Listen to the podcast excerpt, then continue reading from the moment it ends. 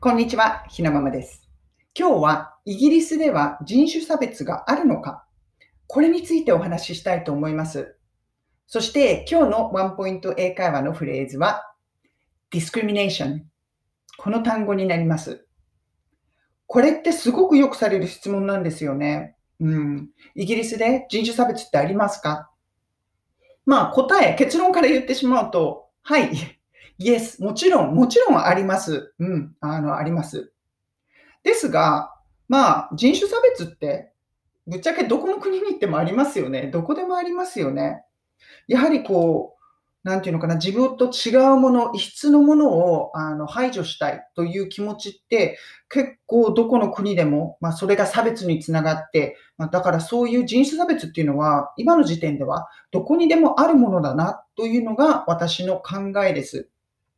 ですが、この質問をもう一歩踏み込んで、まあ、私は普段の生活で、今私が住んでいるロンドンの普段の生活をしている中で人種差別を感じることはありますか？このように聞かれると答えっていうのはちょっと変わってきます。正直、私が普段生活している中では人種差別を感じるということはほとんどありません。これが私の答えになります。まあ、これってまあ、どういう環境にいるかっていうところも大きいと思うんですけれども、まあ、私はロンドンのいろいろな人種がいるエリアに住んでいるので、その中で住んでいると、やはりこう、もともといたイギリス人の人たちも、いろんな国の人と接するっていうことに慣れてしまう、うん、慣れてしまうっていうのがあるので、そういう中で人種差別っていうのは、やはりだんだんこう、薄れてくるものなんですよね。これあの、私の子供たちが行ってる学校を見て、まあ、彼らのこの交友関係なんかを見て私普段から感じていることなんですけれども、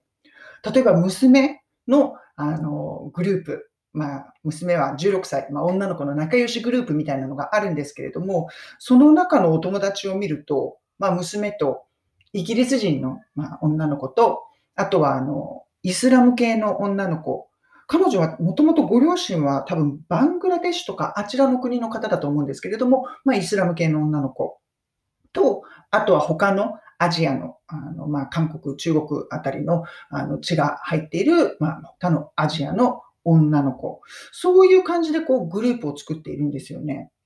そうすると、そういう環境でこう違うバックグラウンド、違う文化を持った人間、子供たちが集まって同じような環境でこう学んでいる。これってすごくこう、あの、面白いなと、見ていて面白いなと思います。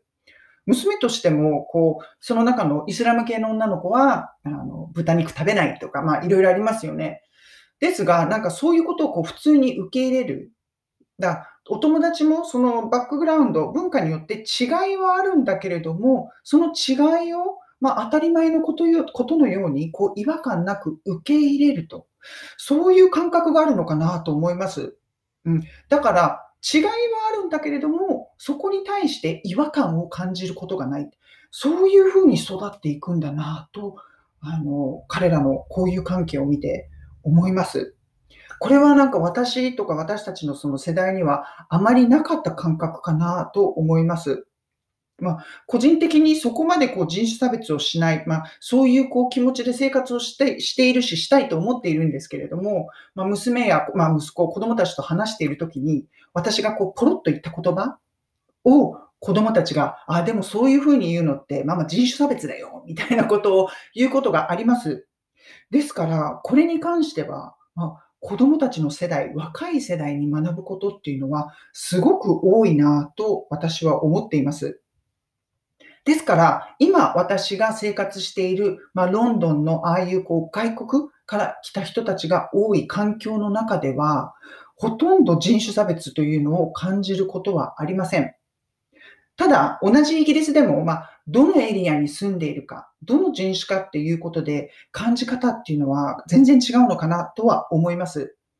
あの、最近日本でベストセラーなセラーになったあの、イギリス在住の日本人の方が書いた本がありましたよね。ブレイディ・ミカコさんでしたっけ？が書いたあの、僕は、えっ、ー、と、ホワイトで、イエローで、ちょっとブルーっていう、なんかそういうこう、あの、タイトルの、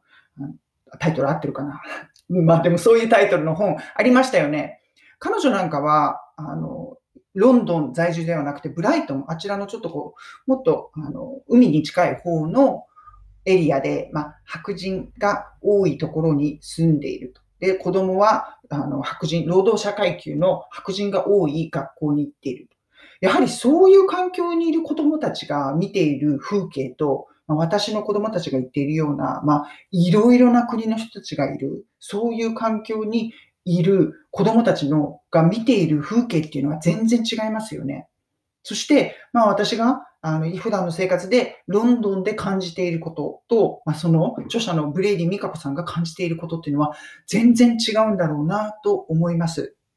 でも私自身が今普段ロンドンで生活している限りは人種差別を感じることはほとんどありません。うんそういうふうに、私はどういうふうに生活していますかと聞かれた場合の答えとしては、ノー、人種差別はほとんど感じていません。感じていませんという答えになります。今日のワンポイント英会話レッスンのフレーズは、discrimination。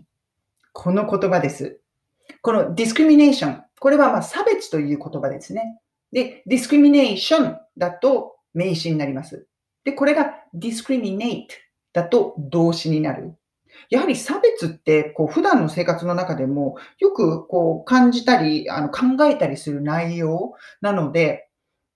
知っておくとすごく便利な、まあ、人との会話にも使えるすごく便利な言葉かなと思います。